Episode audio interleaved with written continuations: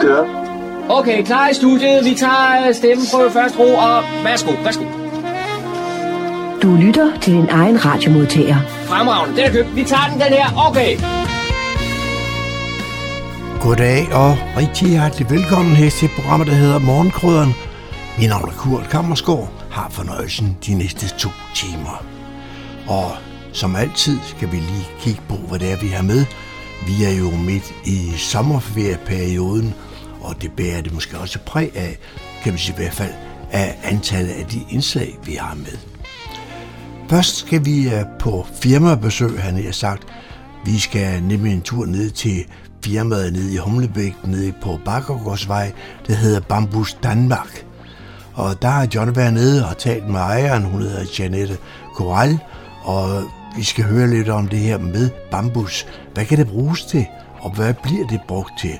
Og ja, det kan, som jeg kan forstå det i hvert fald, så er der næsten ingen grænse for, hvad det kan bruges til. Men det får vi mere at vide om, når vi får samtalen, som John har haft nede på Bambus Danmark. Så skal vi øh, også have et øh, portræt, kan man sige, her i sommerferien.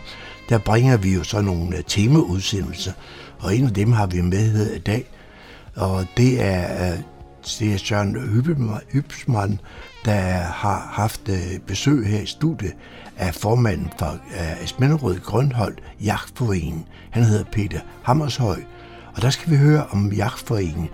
Hvordan nu lige det er for noget med Jagtforeningen, og øh, hvad, hvad laver man i det hele taget, og hvad er kriterierne for at være med medlem af en jagtforening her i uh, Asmenderød Grønhold Jagtforening. Det er jo en ældre forening af slagsen, kan vi godt afsløre her nu, men øh, det får I alle sammen at vide i indslag, som vi får også lidt senere her i programmet. Og vi skal også en tur på Luciana. For selvom det er sommerferie, og det er, det er varmt, jamen så øh, er der stadigvæk øh, masser af kommer efter ned på Luciana Museum nede i Humlebæk. Der er en udstilling ude af Mr. Rembrandt nede på Luciana, og det er en øh, venezuelsk og øh, amerikansk kunstner, Alex Dacors, der udstiller den nede. Og hvad det er for en udstilling, det er en lidt speciel udstilling, det kan jeg godt afsløre allerede her nu. Men øh, det hører vi i indslag, som John han har lavet, da han var nede til pressemøde dernede. Og så har vi selvfølgelig også en del musik her i løbet af formiddagen. Så jeg vil kun sige velkommen til programmet, der hedder Morgenkrøden. Rigtig god fornøjelse de næste to timer.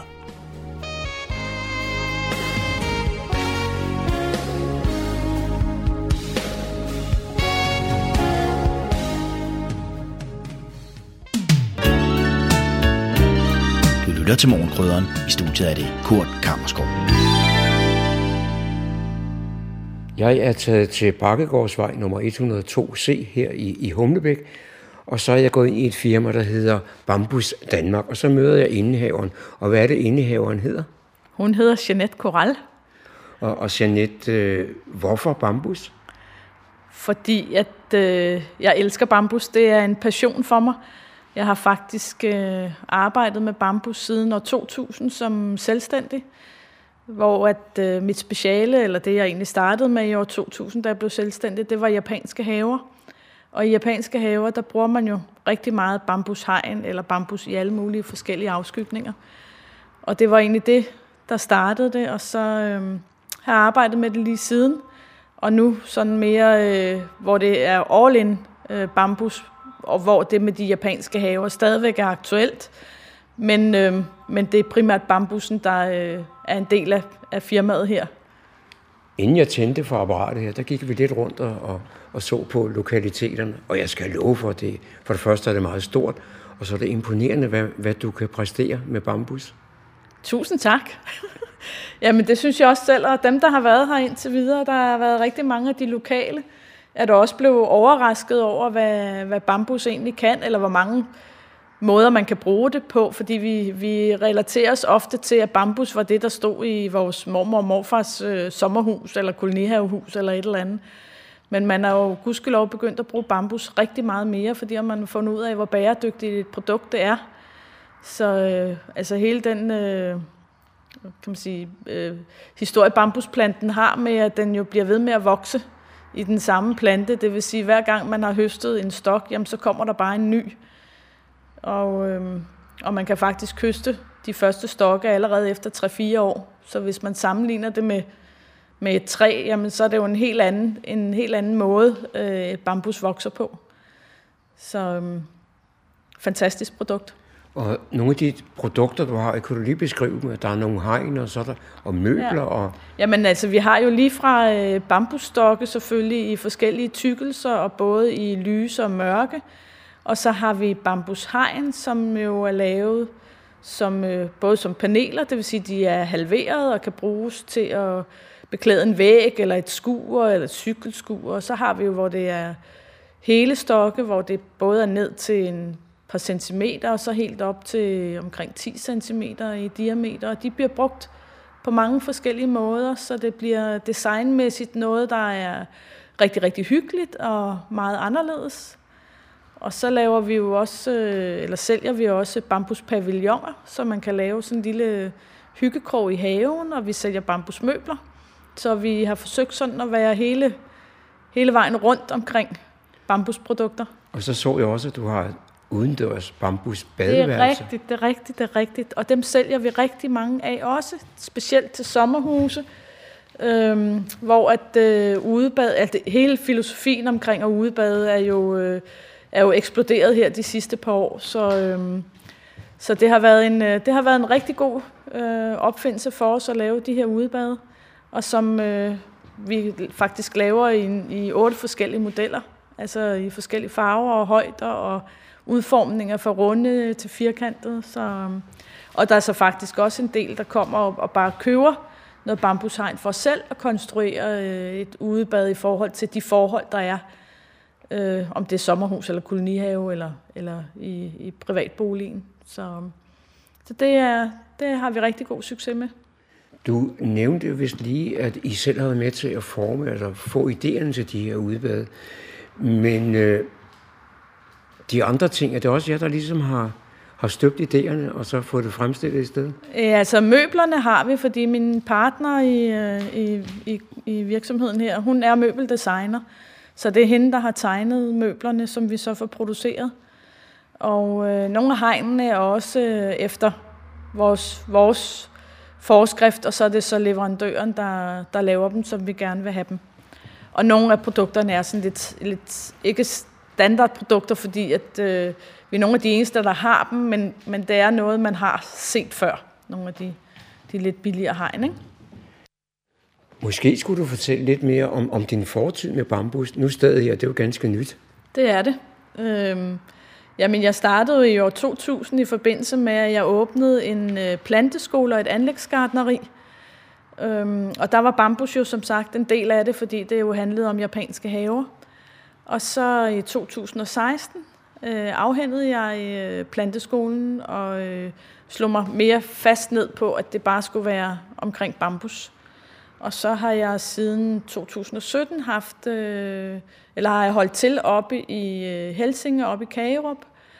Øhm, men synes, at jeg skulle kunne præsentere bambusen på en lidt anden måde, så det blev lidt mere øh, visuelt, hvad man kunne bruge bambusen til. Så derfor så øh, valgte jeg faktisk de her lokaliteter, og det var, det var, jeg var øh, søgende på at finde noget andet, men, øh, men det var lidt en tilfældighed, at, øh, at ham, der ejer bygningerne, hvor vi holder til nu, faktisk er en kunde af mig. Så, øh, så vi fik en, vi tilfældigvis en snak omkring, at, øh, at han havde noget, han gerne ville lege ud, og jeg stod og var var søgende, så, øhm, så det, øh, det var helt perfekt. Så det matchede.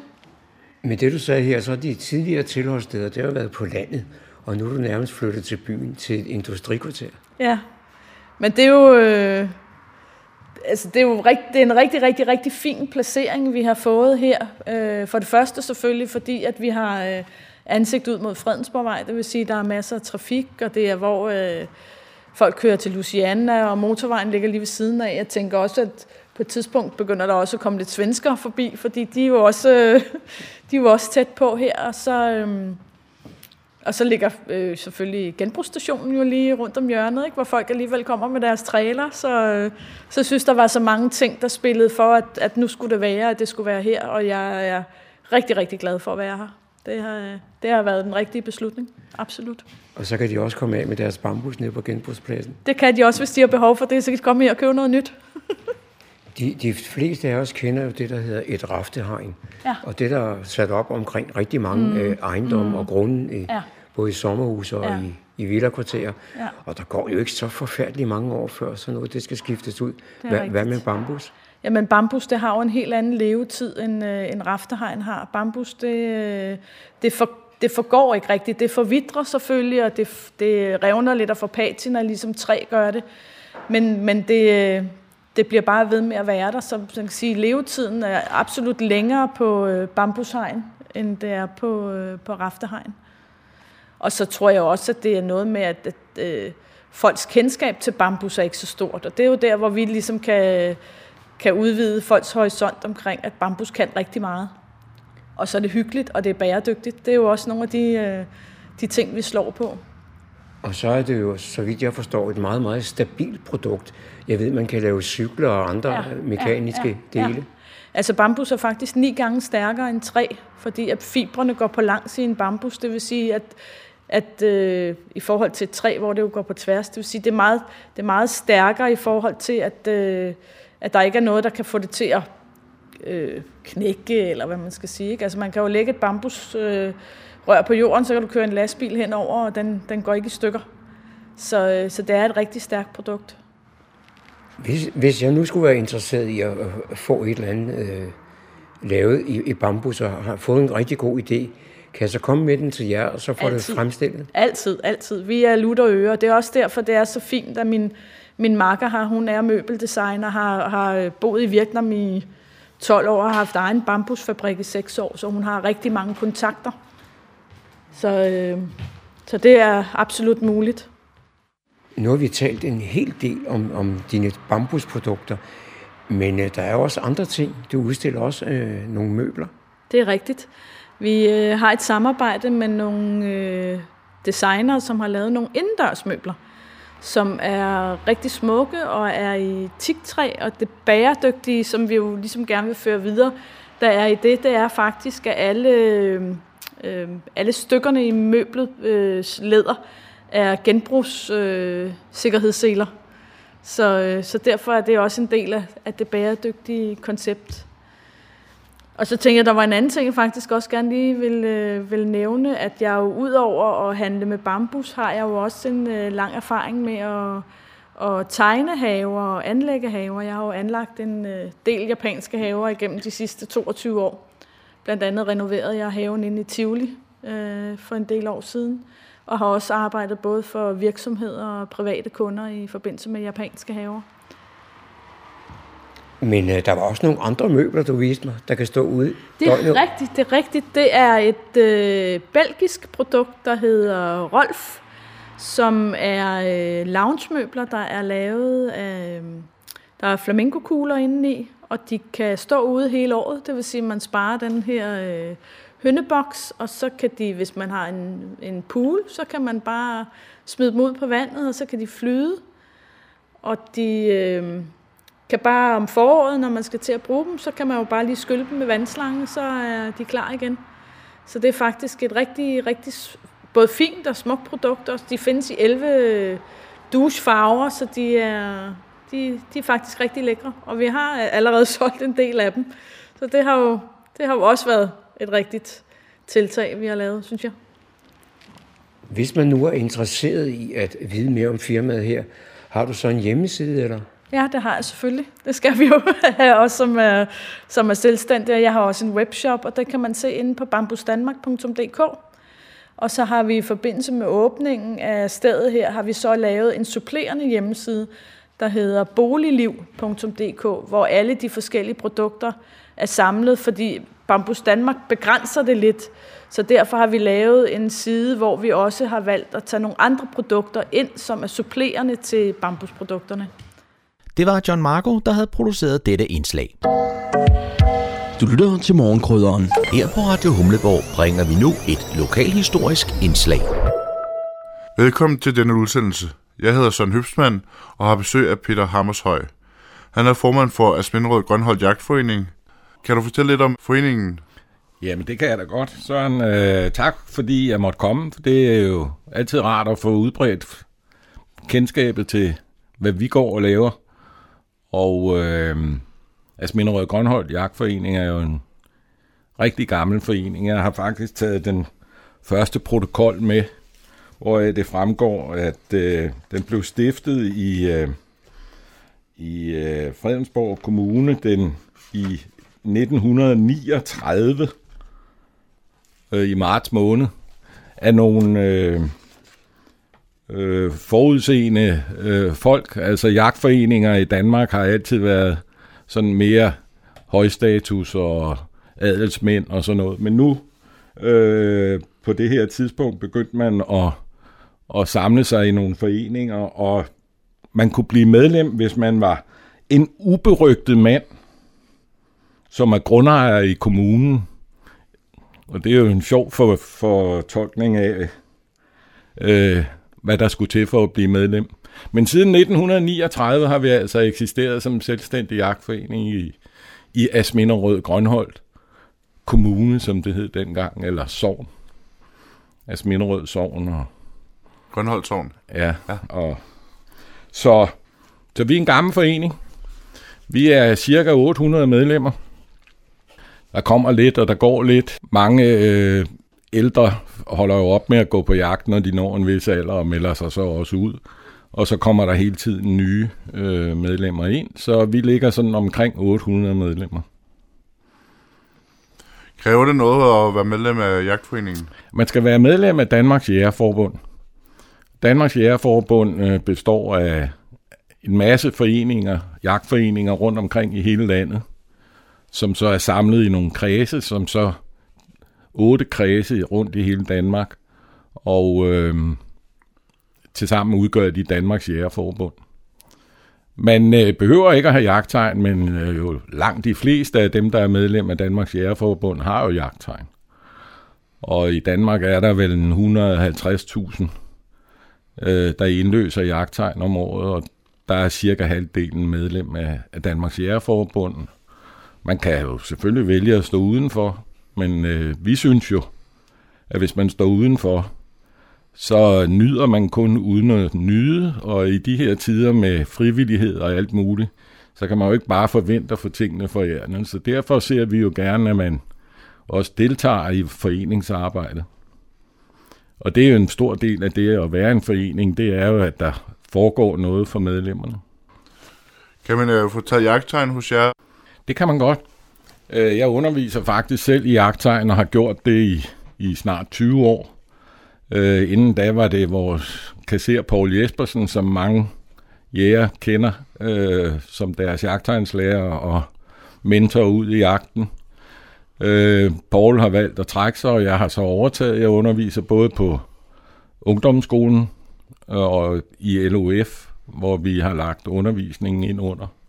Så hvis man henvender sig til os og siger, at man gerne vil have et jagttegn, så henviser vi til LOF, hvor der er det organiseret, der er undervisningslokaler og alt sådan noget, og vi har ikke nogen egne lokaler som forening. Kræver det noget at få taget jagttegn? Man behøver ikke at have nogen erfaring. Man kan starte det år, man er 15. Det vil sige, at man skal op til en prøve det år, man fylder 16. Så øh, mange, specielt ungdomsskoleholdene, det, det er elever, der er 15 år, og det efterfølgende år, følgende år fylder de jo så 16, og de går til prøve i foråret. Så er man undervisning hen over vinteren hver uge. Ikke? Og i marts måned er man så på skydebanen, hvor man lærer at håndtere våbne og sikkerhed og, og ramme øh, lærduerne i det her tilfælde. Ikke?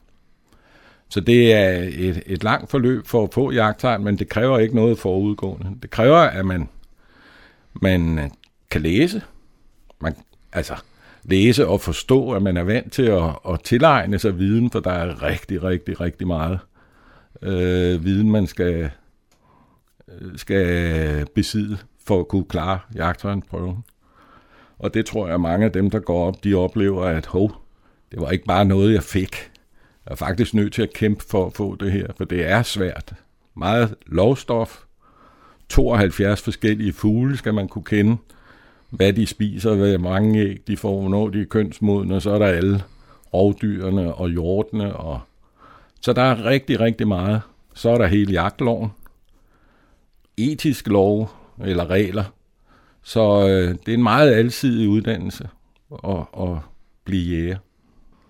Hvad plejer I at jage, når I øh, er ude at jage i foreningen? Det er vidt forskelligt, Søren. Vi, øh, når vi har foreningsjagter, har vi jo nogle forskellige jagter. Nogle gange har vi øh, drivjagter, og der er det som regel fasaner eller ænder og øh, rådyr. Øh, vi jæger rev. Vi har en stor øh, portion revgrave fordelt i kommunen, som ligger på private lodsejers jord, hvor vi har fået lov at lave, etablere de her revgrave. Og øh, det er jo med til at regulere revne. Vi kan ikke undvære rev. Vi skal have rev. Men de skal også reguleres, og i nogle tilfælde er de jo syge. Jeg ved ikke, om du har hørt om skab. Men det er en mide, der angriber revne, og der hjælper foreningen øh, med at, at fange og aflive de her rev. Man kan ikke behandle dem. Så desværre, øh, men det er en, en vigtig del af, af det, vi gør, når vi går på jagt, det er jo at være med til at regulere og vedligeholde og udsætte i nogle tilfælde fugle og sådan noget. Hvor er det så, at det plejer at jage henne når, på sådan en foreningsjagt? Jamen på en foreningsjagt, så er det jo på... Vi har en øh, tilladelse til at drive noget, noget råvildsjagt på nogle kommunale områder, tre kommunale områder i, øh, ude i Endrup og ved Kejserdal. Og op ved Kokkedal har vi nogle kommunale områder, vi får lov at drive noget bukkejagt, og det er forbeholdt for de nye jæger.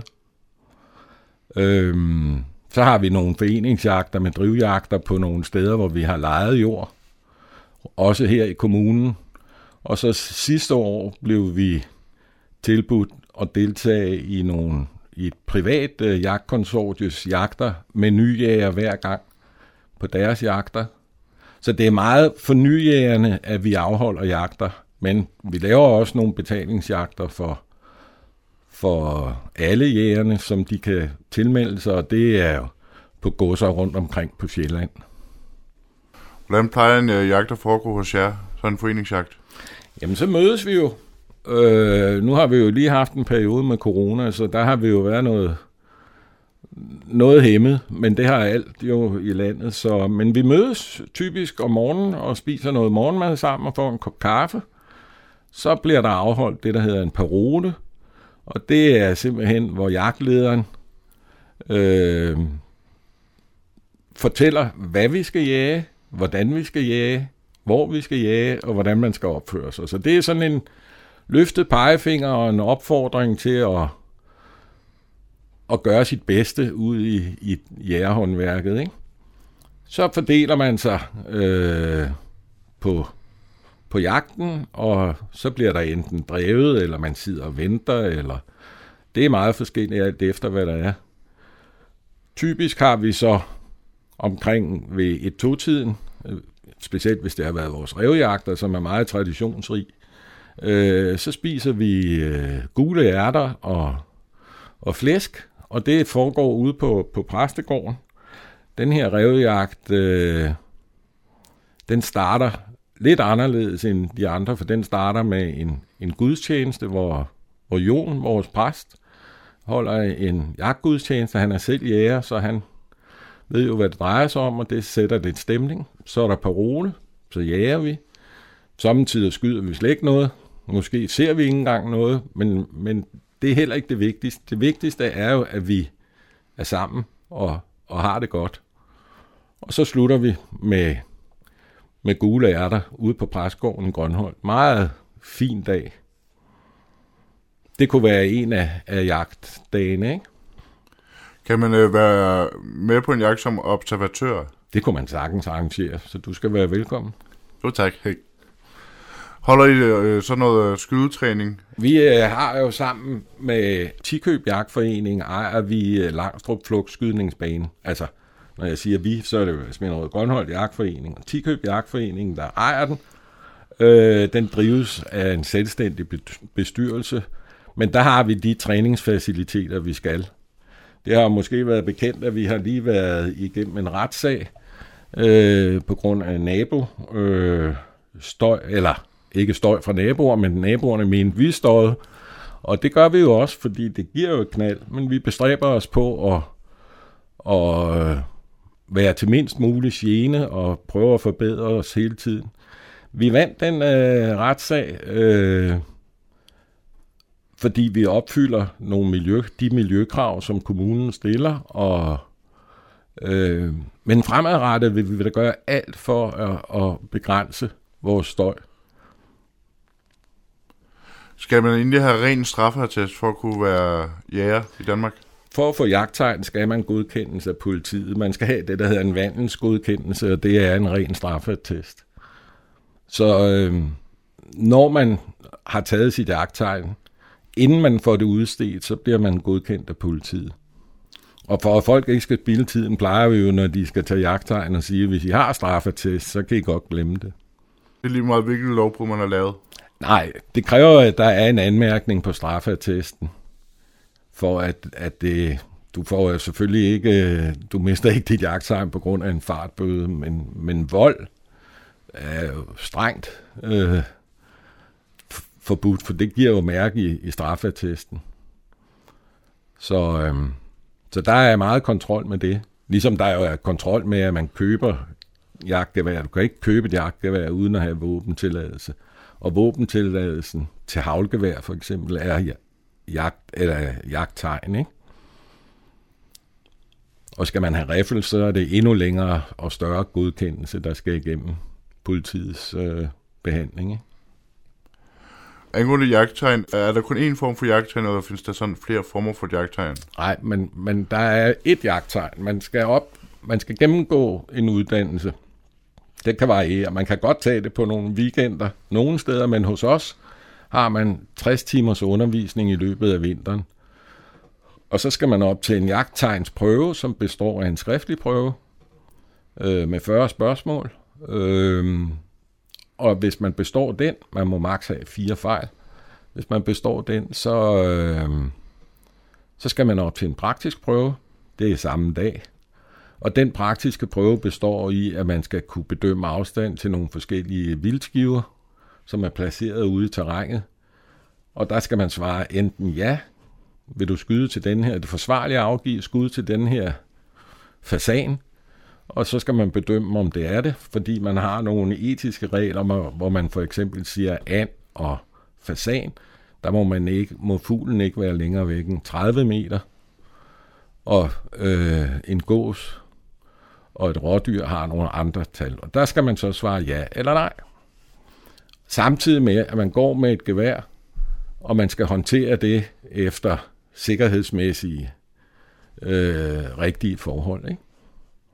Og så afslutter man prøven med at afgive fire skud efter en lerdue. Der er ikke krav til, at man rammer her, men det skal foregå forsvarligt, helst i retning af lerduen. Ikke? Øhm, og så øh, efterfølgende, når, hvis man klarer den her prøve, både den teoretiske og den praktiske, så skal man vælge ved at skyde med havlgevær. Så skal man op til en havlskydeprøve, hvor man skal øh, træne, og så skal man kunne ramme, og der er simpelthen en autoriseret prøve. Så skal, hvis man vælger at skulle have riffel, så skal man gennemgå et forløb for, for riffelskydning, og så skal man aflægge en skydeprøve. Og det samme gælder, hvis man skal skyde med bue, så skal man igennem et teoretisk forløb med skriftlig prøve, og så en skydeprøve, som i øvrigt skal fornyes hver femte år. Er der en begrænsning på, hvor mange gange man kan tage til prøve jagttegn? Altså, når du øh, er tilmeldt, så kan man øh, gå op tre gange til den skriftlige prøve. Hvis man dumper tre gange, så er det forfra. Så skal man igennem helt forløb igen. Hvis man består, lad os sige, første gang i den teoretiske øh, del, Så øh, går man videre til den praktiske, så kan man jo dumpe på, på våbenbetjening eller afstandsbedømmelse. Så har man yderligere to forsøg, det vil sige, at man har tre forsøg inden for hver øh, del. Ikke? Hvis man består den teoretiske, dumper den praktiske, så skal man ikke til den teoretiske igen. Så kan man gå op til den næste praktiske prøve. Jeg tænkte også øh, mere på, om man kunne blive nægtet at tage jagttegn, hvis man for eksempel havde stået og dumpet enten teoretisk eller praktisk igennem for eksempel 20 gange eller sådan noget.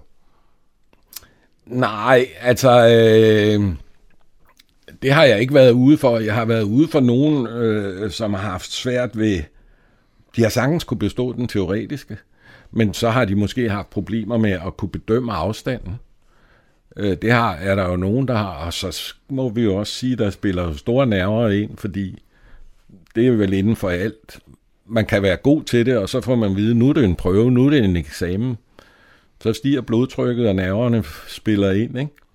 Så ja, vi har da været ude for nogen, som har været op flere år for at få det, og så, som, så endelig har fået så meget kontrol eller undervisning, så de har kunne beherske sig. Ikke? Men, men som regel så består folk øh, i hvert fald øh, teorien øh, anden, første, anden gang, og, og det samme med den praktiske. Det er sjældent, man skal helt ud i. Men det forekommer, og der er nerver. Jeg har haft elever, som øh, har været op til prøven, som har været igennem lang universitetsuddannelse og mange eksamener. Øh, og alligevel så siger de, hov, det her, det var altså nærmest noget af det værste, jeg har været op til, fordi det som regel uden for folks comfort zone, hvis ikke de er vokset op med jagt og, og sådan noget, så er det jo helt uden for, hvad man normalt begiver sig ud i. At man pludselig er udstyret med et våben, der faktisk kan dræbe. Og det giver lidt nerver.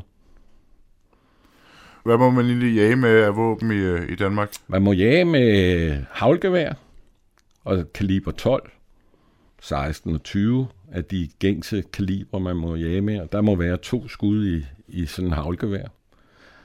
Øh, så må man jage med rifler, hvis man har bestået prøven.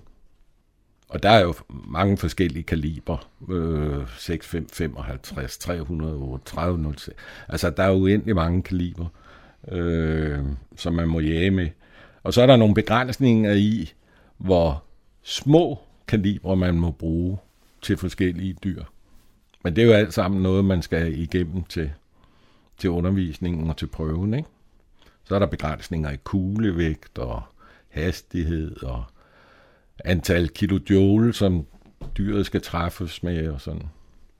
Og så er der altså buen, og der er, er både en lang bue, en compound bue og en recurve bue, og det er forskellige øh, udformninger af buen. Ikke? Og der er også nogle grænser for, hvor, hvor meget øh, anslagsenergien skal være på sådan en pil. Så der er begrænsninger for alle tre våbentyper. Det er de eneste, man må jage med herhjemme. Man må ikke jage med slangebøs. Man må ikke jage med, med, med, øh, med andre ting, som ikke lever op til standarden. Så man må ikke have med spydkastning for eksempel? Nej, det må vi ikke herhjemme. Det ved jeg godt praktiseres i nogle lande, men øh, det må vi ikke. Hvor øh, udbredt er øh, buejagt i øh, jeres forening? Det er meget lille hos os. Øh, vi har nogle enkelte, vi ved, der går på buejagt, og vi har også træningsmuligheder i og med, at vi har etableret en bane ude på, på Langstrup, hvor de kan øve sig. Men på landsplan er det måske et par tusind, der, der dyrker buejagt. Øh, I øh, bueskydningskredse øh, er det, ja, jeg tænker det er omkring et par tusind, der har buejagttegn, ikke? Så det er ikke nogen stor sport, men den bliver mere og mere, fordi den er så krævende, både at være god til det, og kunne ramme, man skal tæt på, øh, og, og det er det, der tiltaler rigtig mange, at man virkelig skal yde en indsats for at komme tæt på. Det er jo let at lægge sig med en riffel og skyde et dyr på 100 meter, men det kan man jo ikke med en bue. Der snakker vi måske 15 meter. Ikke? Så der er lidt forskel på det. Hvilke former for ammunition bruger I på en jagt? Altså vi, øh, hvis vi snakker havlgevær, så er der for nogle år siden blevet en forbud mod at have blyhavl i, i ammunitionen. Øh, det øh, er jo forståeligt, fordi ingen har jo lyst til at spise bly. Øh, men samtidig har man også øh, indført, øh, at man den skål eller den forladning, som det hedder, der er i patronen, en plastikting, der samler havlene på vej ud af bøssen, øh, at den er bionedbrydelig, så det bliver mere og mere øh, normalt, at man gør det, og på øh, mange jagter kræver man simpelthen i dag, at folk bruger de her bionedbrydelige øh, havleskåle.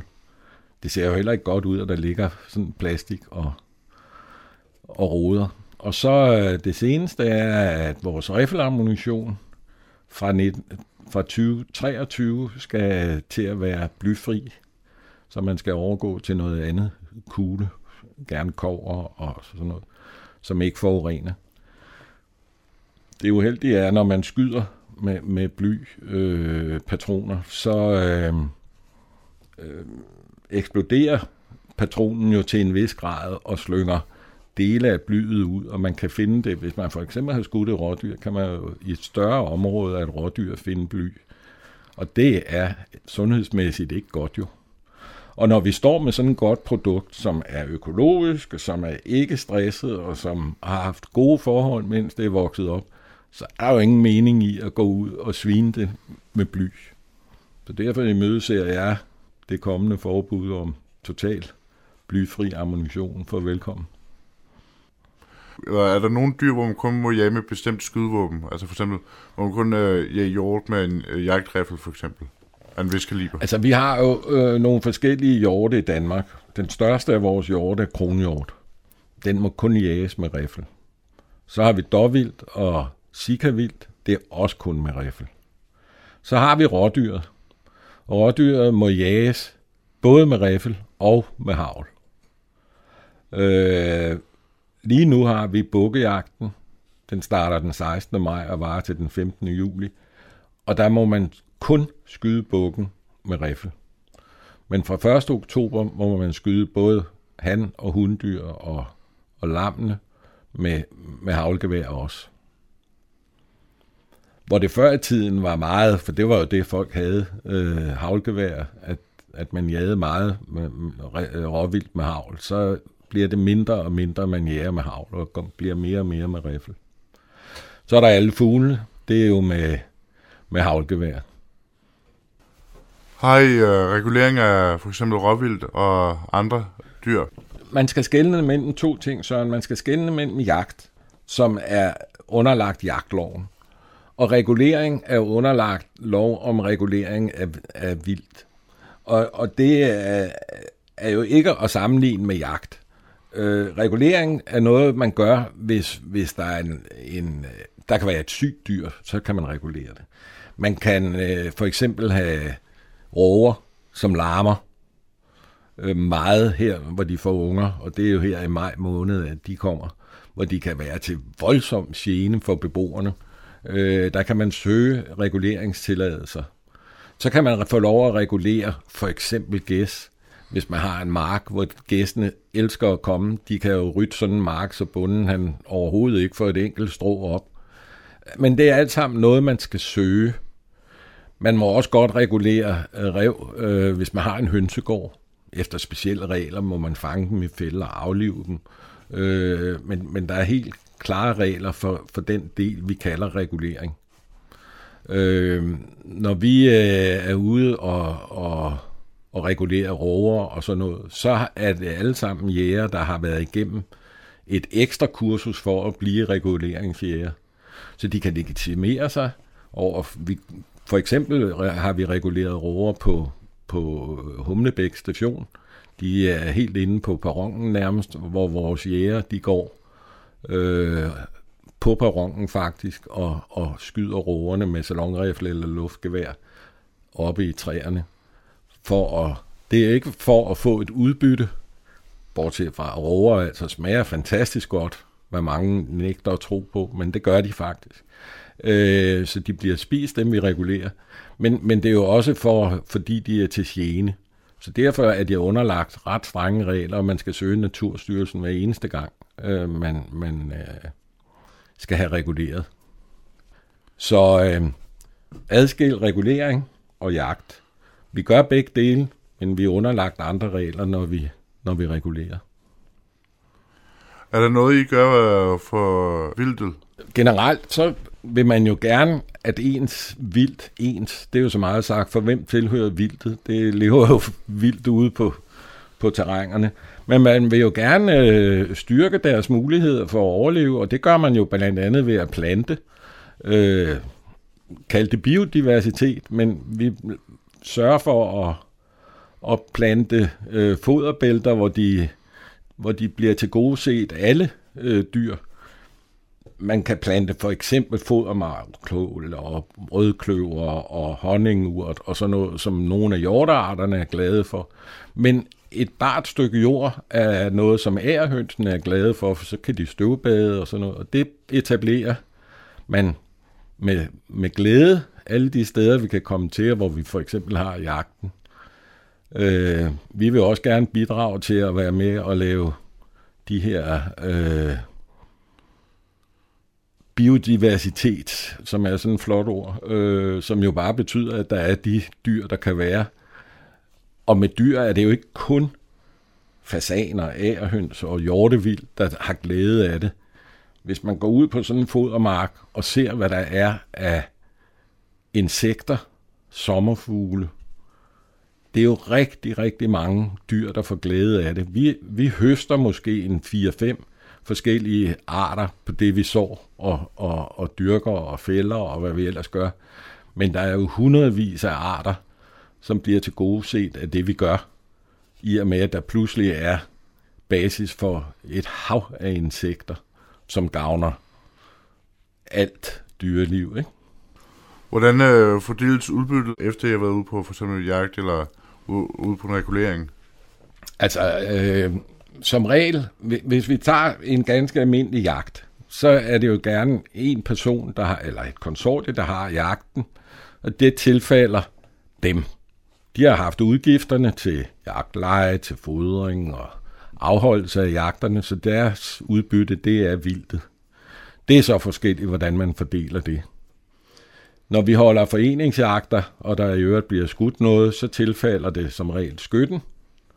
Øh, og også hvis vi har været ude og reguleret, så er det reguleringsjægerne. De får jo ikke noget for det, men de får det vildt, øh, de, øh, de nedlægger. Ikke?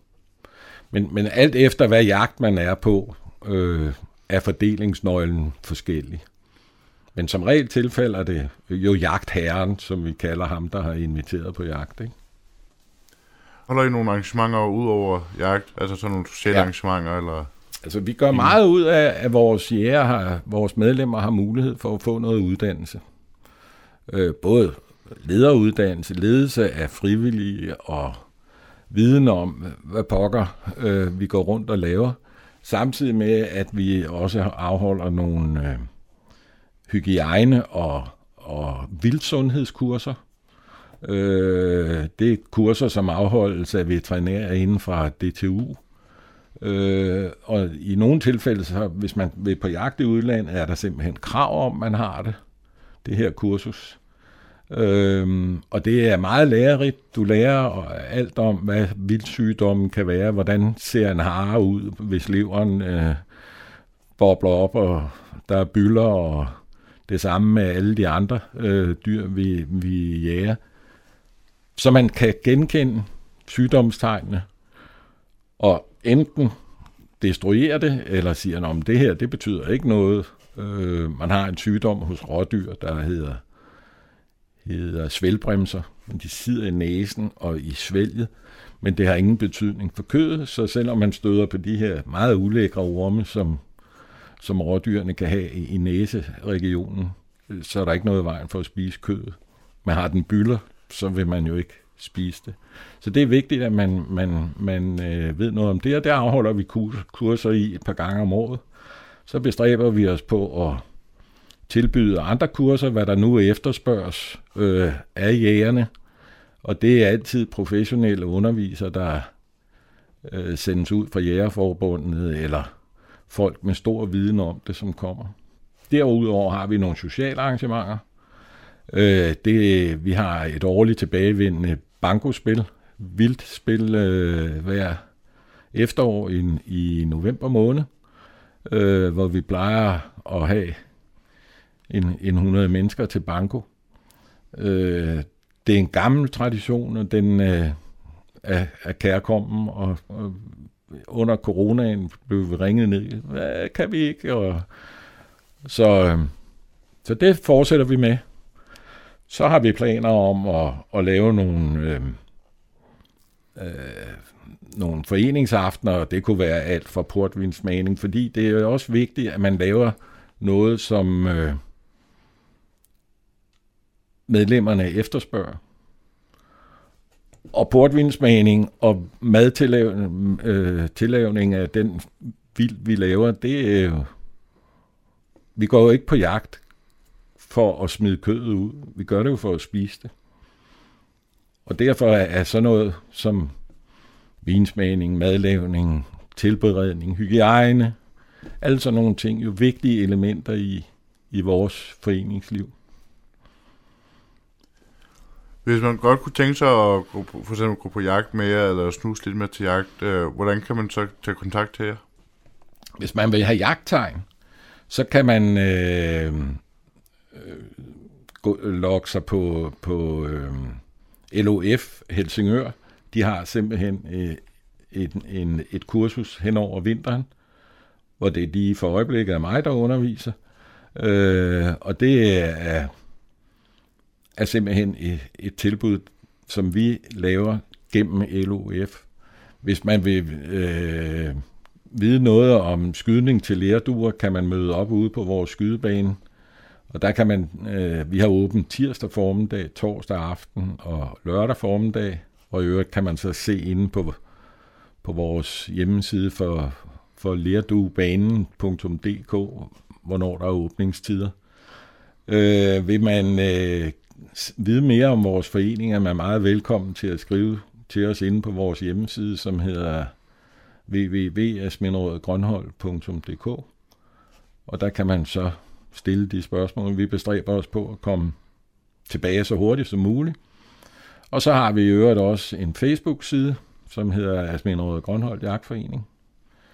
Og en gruppe under den, hvor man sådan på, på den officielle øh, har vi alle de meddelelser, vi skal sende ud, og opfordringer og artikler og sådan noget. Og på, på gruppen for Asminrød Grønhold Jagtforening er det mere medlemmerne, der kan lægge billeder af deres trofæer, eller gode idéer, eller spørgsmål. Og sådan, det er mere der, debatten foregår.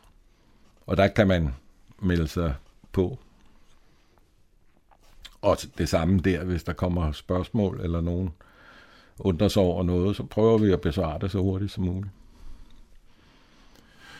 Øh, jeg vil tak for, at øh, du gad at komme forbi og svare på de spørgsmål, jeg nu havde. Ja, men øh, det var da hyggeligt at møde jer, og dejligt, at vi kunne få lov at, at snakke om det. Og skulle nogen være interesseret, så kan I nå mig via vores hjemmeside eller Facebook. Jeg er, jeg vil ikke sige, at jeg sidder klar, men jeg plejer at, at være hurtig, hvis I er interesseret. voksen lokal radio til hele Nordsjælland fra Radio Hundeborg.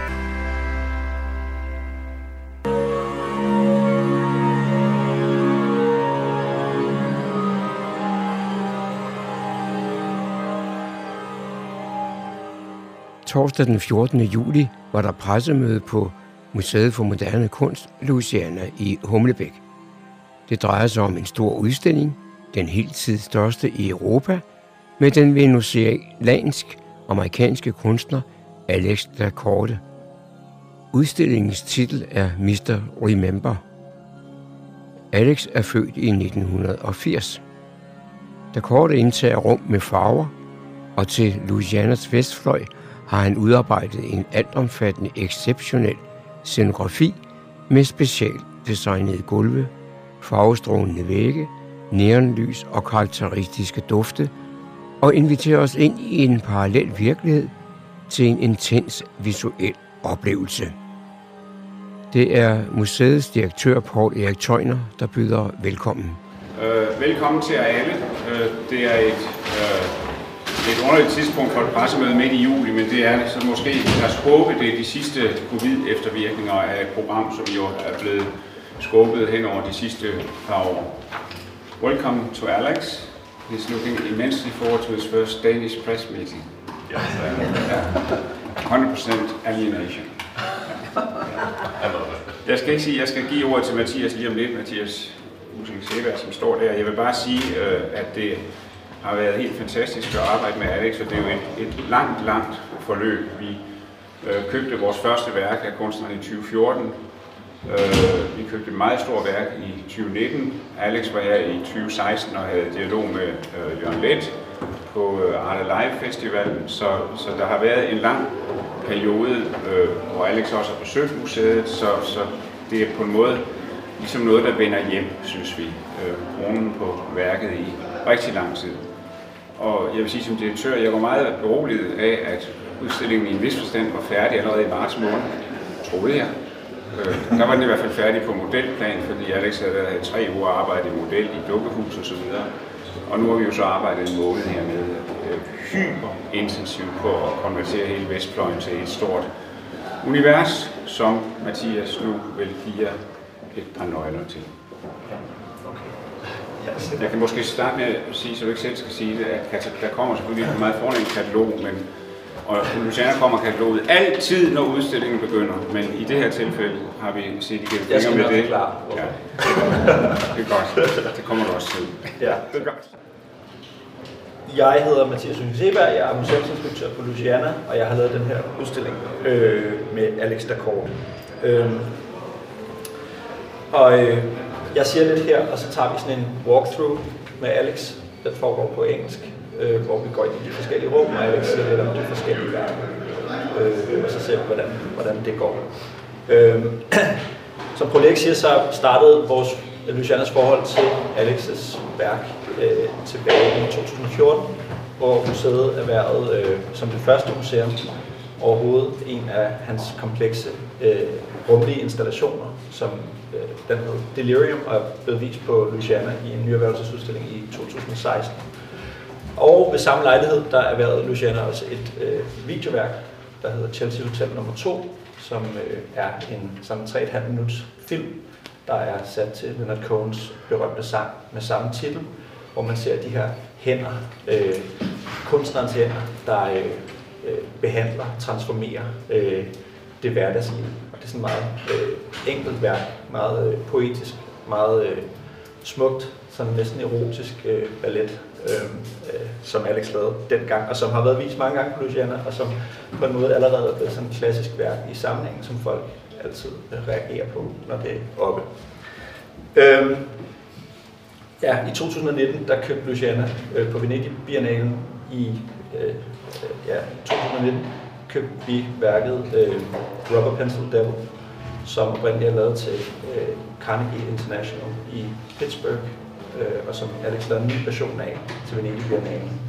Og man kan sige, at det er på baggrund af, af den erhvervelse, øh, som jo kom øh, fem år efter den første erhvervelse, at vi tænkte, at nu var det på tide ligesom at sætte handling bag anden handling og sige, nu, nu må vi vise øh, Alex's værk og, og, øh, øh og fortælle folk lidt mere om, hvad han er for en kunstner. Ikke? Alex har haft mange udstillinger i Europa rundt omkring, øh, men øh, man kan sige, øh, da vi skulle finde ud af, hvad det var for en udstilling, vi havde lyst til at lave her, så øh, var det klart, at de udstillinger, han har haft tidligere, har meget været fokuseret på et enkelt større værk, typisk, som øh, ligesom har, han har indtaget secessionen eller en kunstforening i Tyskland. Eller, øh. Og derfor så tænkte vi, at vi på en eller anden måde, også i lyset af vores engagement i kunstneren, var nødt til at lave et, et større greb og ligesom på en eller anden måde gøre status, den her øh, kunstner, som er i begyndelsen af 40'erne. Hvor, øh, hvor har han været henne? Hvor er han nu? Øh, Og det er så den udstilling, som I skal ind og se. Øh, udstillingen den hedder Mr. Remember, og det er Alex's egen titel. Og i virkeligheden er det ikke hans egen titel, det er et citat øh, taget fra en sang af Ed Askew, der hedder Mr. Dream. Og det er meget karakteristisk for Alex, for hans værk, at tingene kommer andre steder fra, migrerer ind i hans værk andre steder fra, hvor han ligesom øh, transformerer dem. Øhm, der er gennem hele udstillingen jo øh, endeløst mange citater af kunstnere, musikere, forfattere osv. Så I vil opleve stor genkendelse hister her i udstillingen til små elementer, I, I, I synes, I har set før. Øhm, titlen øh, spiller også, kan man sige, det her med at erindre, spiller på øh, udstillingens opsummerende karakter, kan man sige. Øhm, men også peger på erindring og øh, som sådan kunstnerisk metode og motiv for det korte. Og man kan sige, gennemgående i værket er der en, en note af melankoli, melankoli og nostalgi. øhm, og det øh, citatet og det fundne objekt af de her ting, han bærer ind i udstillingen, er også knyttet til, til den tanke.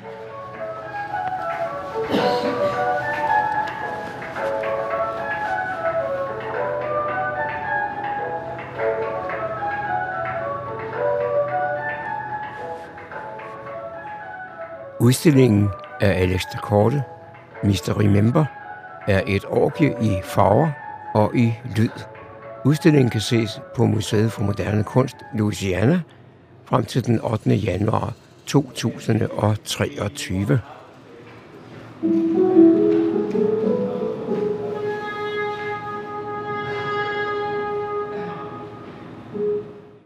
var John Marco, der havde produceret dette indslag.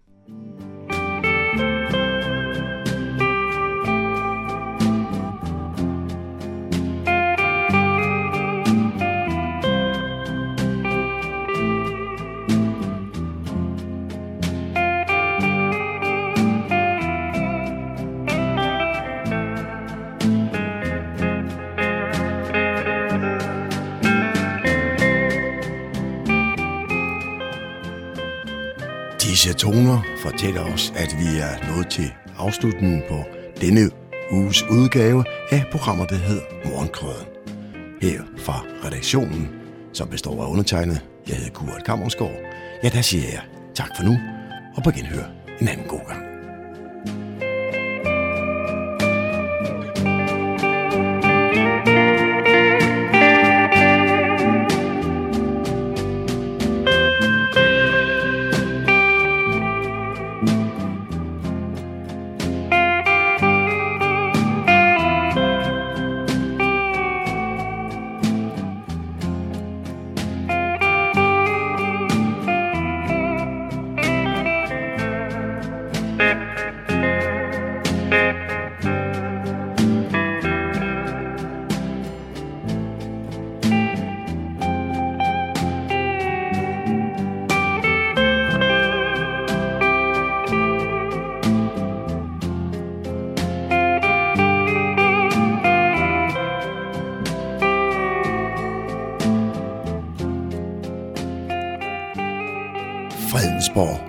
Radio, Radio Humleborg.